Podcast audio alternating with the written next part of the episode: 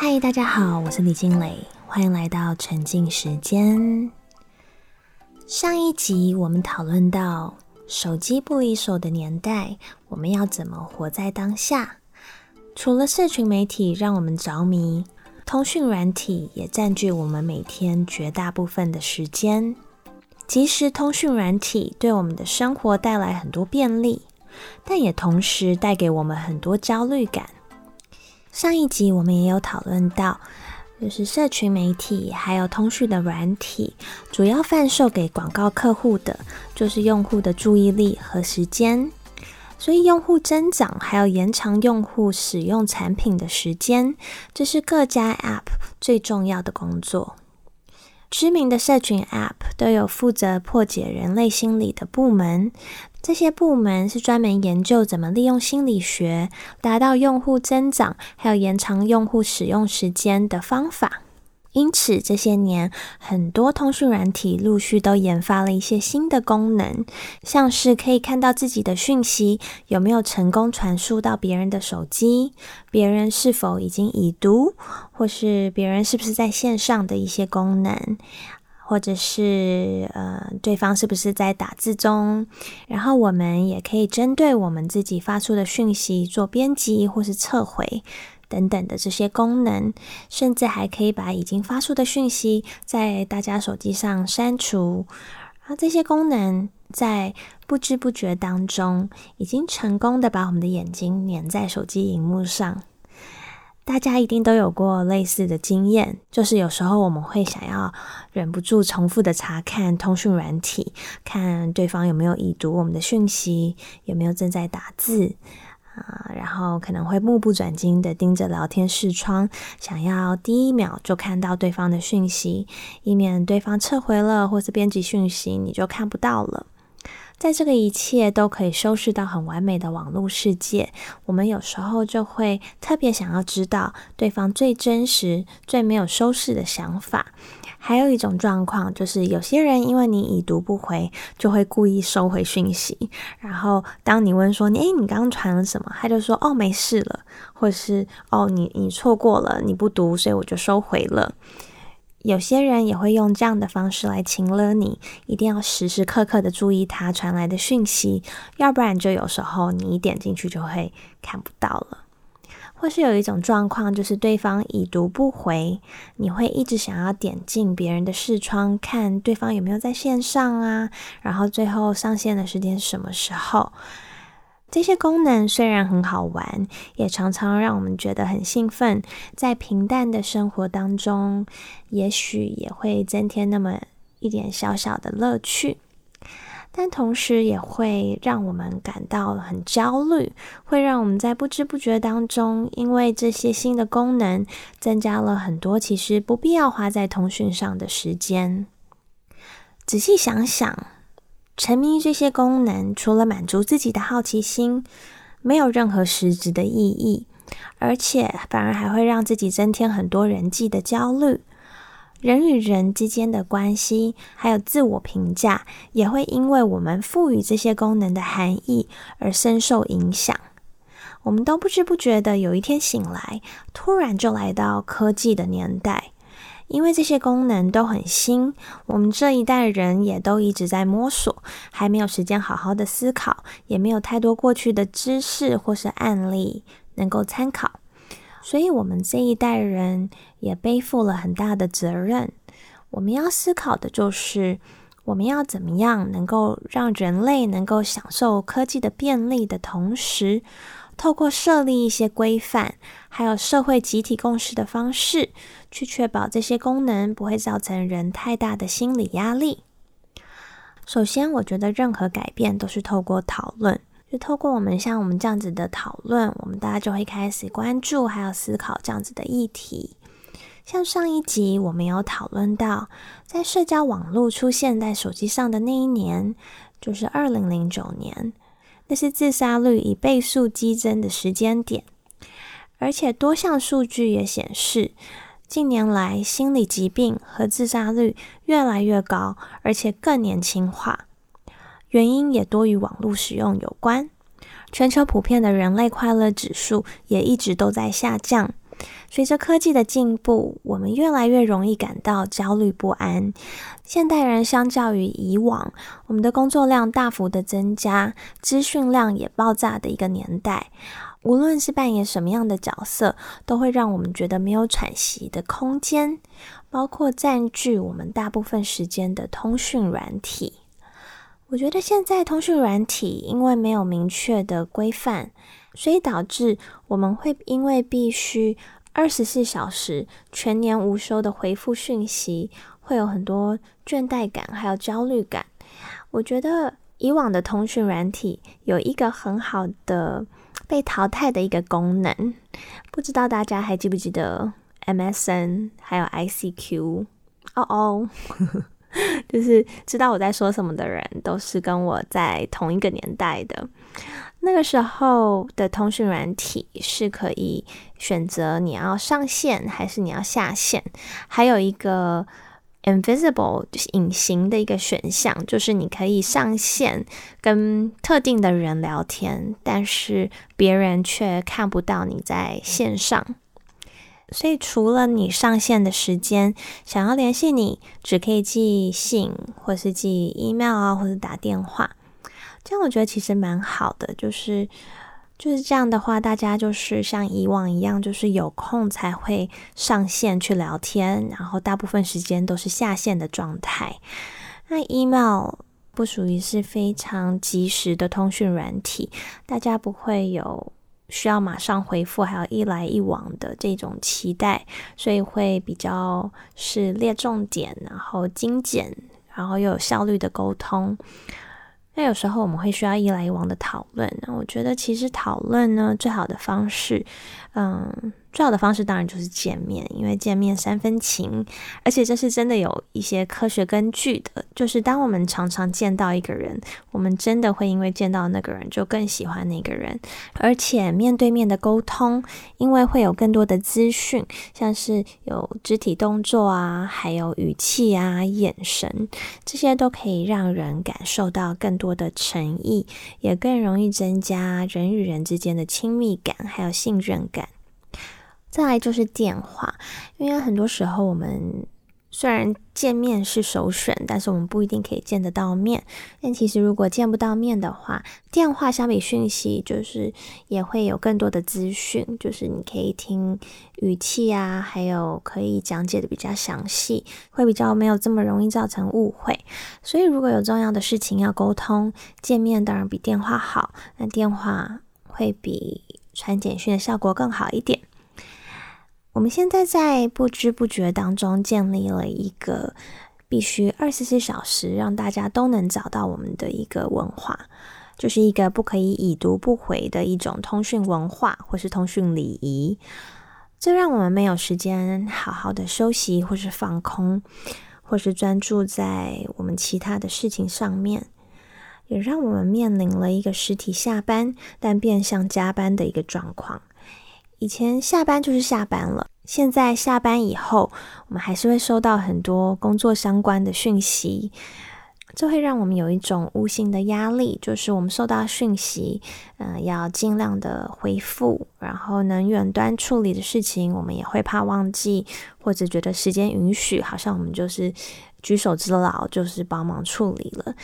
嗯，但这些。在非上班的时间协助处理事情，这些好像无所谓、无伤大雅的一些纵容，时间久了，造成每一个人的身心因为没有办法好好的休息，产生一些负面的影响。人是需要休息的，身心灵也都需要休息。没有好好的休息，我们的情绪、身体状况还有心理一定都会受到影响。这是我们需要思考的。因为文化来自于我们画出的界限，所以像我们所有的这些没关系，或者是像我们这些允许、默许这些超出界限的一些行为的时候，其实也是在默许这样子的文化。因为大环境也是取决于每个人的态度的加重。像是我觉得有一些勇敢画出界限的人，尤其是无论在法令或是文化都特别注重尊重别人的一些地方，像是很多人会严格画出安息日不工作的一个界限。知道有遵循这样传统的人，大部分的人也都会给予最大的尊重，不会在那一天去打扰。但是其实这是要很有纪律，然后要甚至可以在有遇见千载难逢的机会的时候，也要必须忍痛割舍，不然这类所谓很难的机会也会不断的出现，就很难坚持要休息。近年来，很多全球的地方也开始关注这样的议题，像是部分澳洲的地方增加了离线权的法令，就是员工下班后有权利可以拒绝所有工作有关的联系，所以他们可以直接下线，或是即使已读也有不回应的一个权利。那离线权主要是规范雇主不能因为员工下班后联系不到人，就刻意刁难或是惩处。当然，能够好好的休息是最好的。但如果有紧急需要在下班后加急处理的事情，很多地方也开始有相关的法条去区分如何去界定是不是应该计算加班费，怎么认定是加班。那一般这样子的界限会是在公司是否有在下班的时候，透过通讯软体要求员工立即提供劳务，或者是在下班后。呃，虽然有传讯息，但是只是单纯想要分享。有时候主管会是因为刚好看到，所以就呃马上就分享了，或是怕自己忘记，就先分享。也不是想要员工当下就阅读，所以这个必须要有一个默契，然后去讲清楚，才不会有认知上的差异。有一个蛮好的，让主管能够下班后传讯息，却又可以不打扰到员工休息的一个方式，就是。设立一个员工下班后就可以把工作群设置到静音不通知的模式的一个文化，其实和所有的改革一样，即使有了口号或是新的法令，离落实其实还有很长一段的路要走。一般员工因为不能确保真的不会影响到自己的前途，所以也不敢跟主管提所谓的离线权的权益。或是下班后通讯的加班费，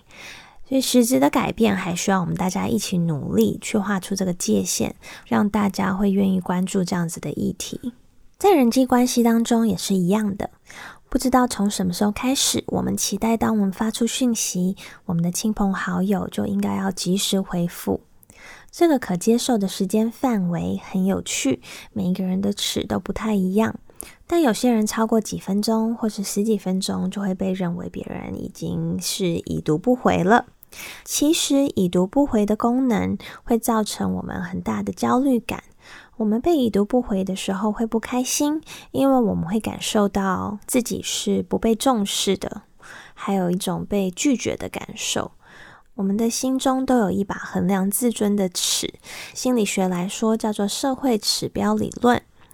我们的自尊的高低，通常都是来自于别人对我们的看法。被人拒绝的时候，我们的自尊就会降低。已读不回的功能也会让我们发出讯息以后，一直想要花时间查看对方看了没。看了以后，我们又要开始不断的查看回了没，有没有在打字，或是呃，是不是打了又删除，代表他是在犹豫，还是他是不是在生我的气？我们就会开始胡思乱想，自己是不是讲话讲的不恰当啊，惹别人生气了，甚至可能会开始以此断定我们在对方心目中的价值，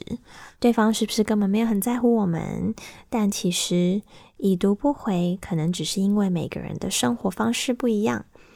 虽然我们都活在同一个年代，但是有些人很注重活在当下，也比较严格规范自己使用手机的时间。或是那段时间是真的很忙，也不一定是因为你，也或许有时候我们因为收到讯息的时候会有感受到一些社交的压力，所以想要逃避。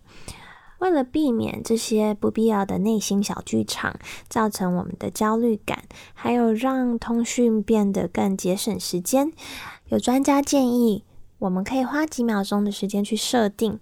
把已读的这个功能关掉。这样就可以大幅减少通讯的焦虑感，也可以节省很多时间。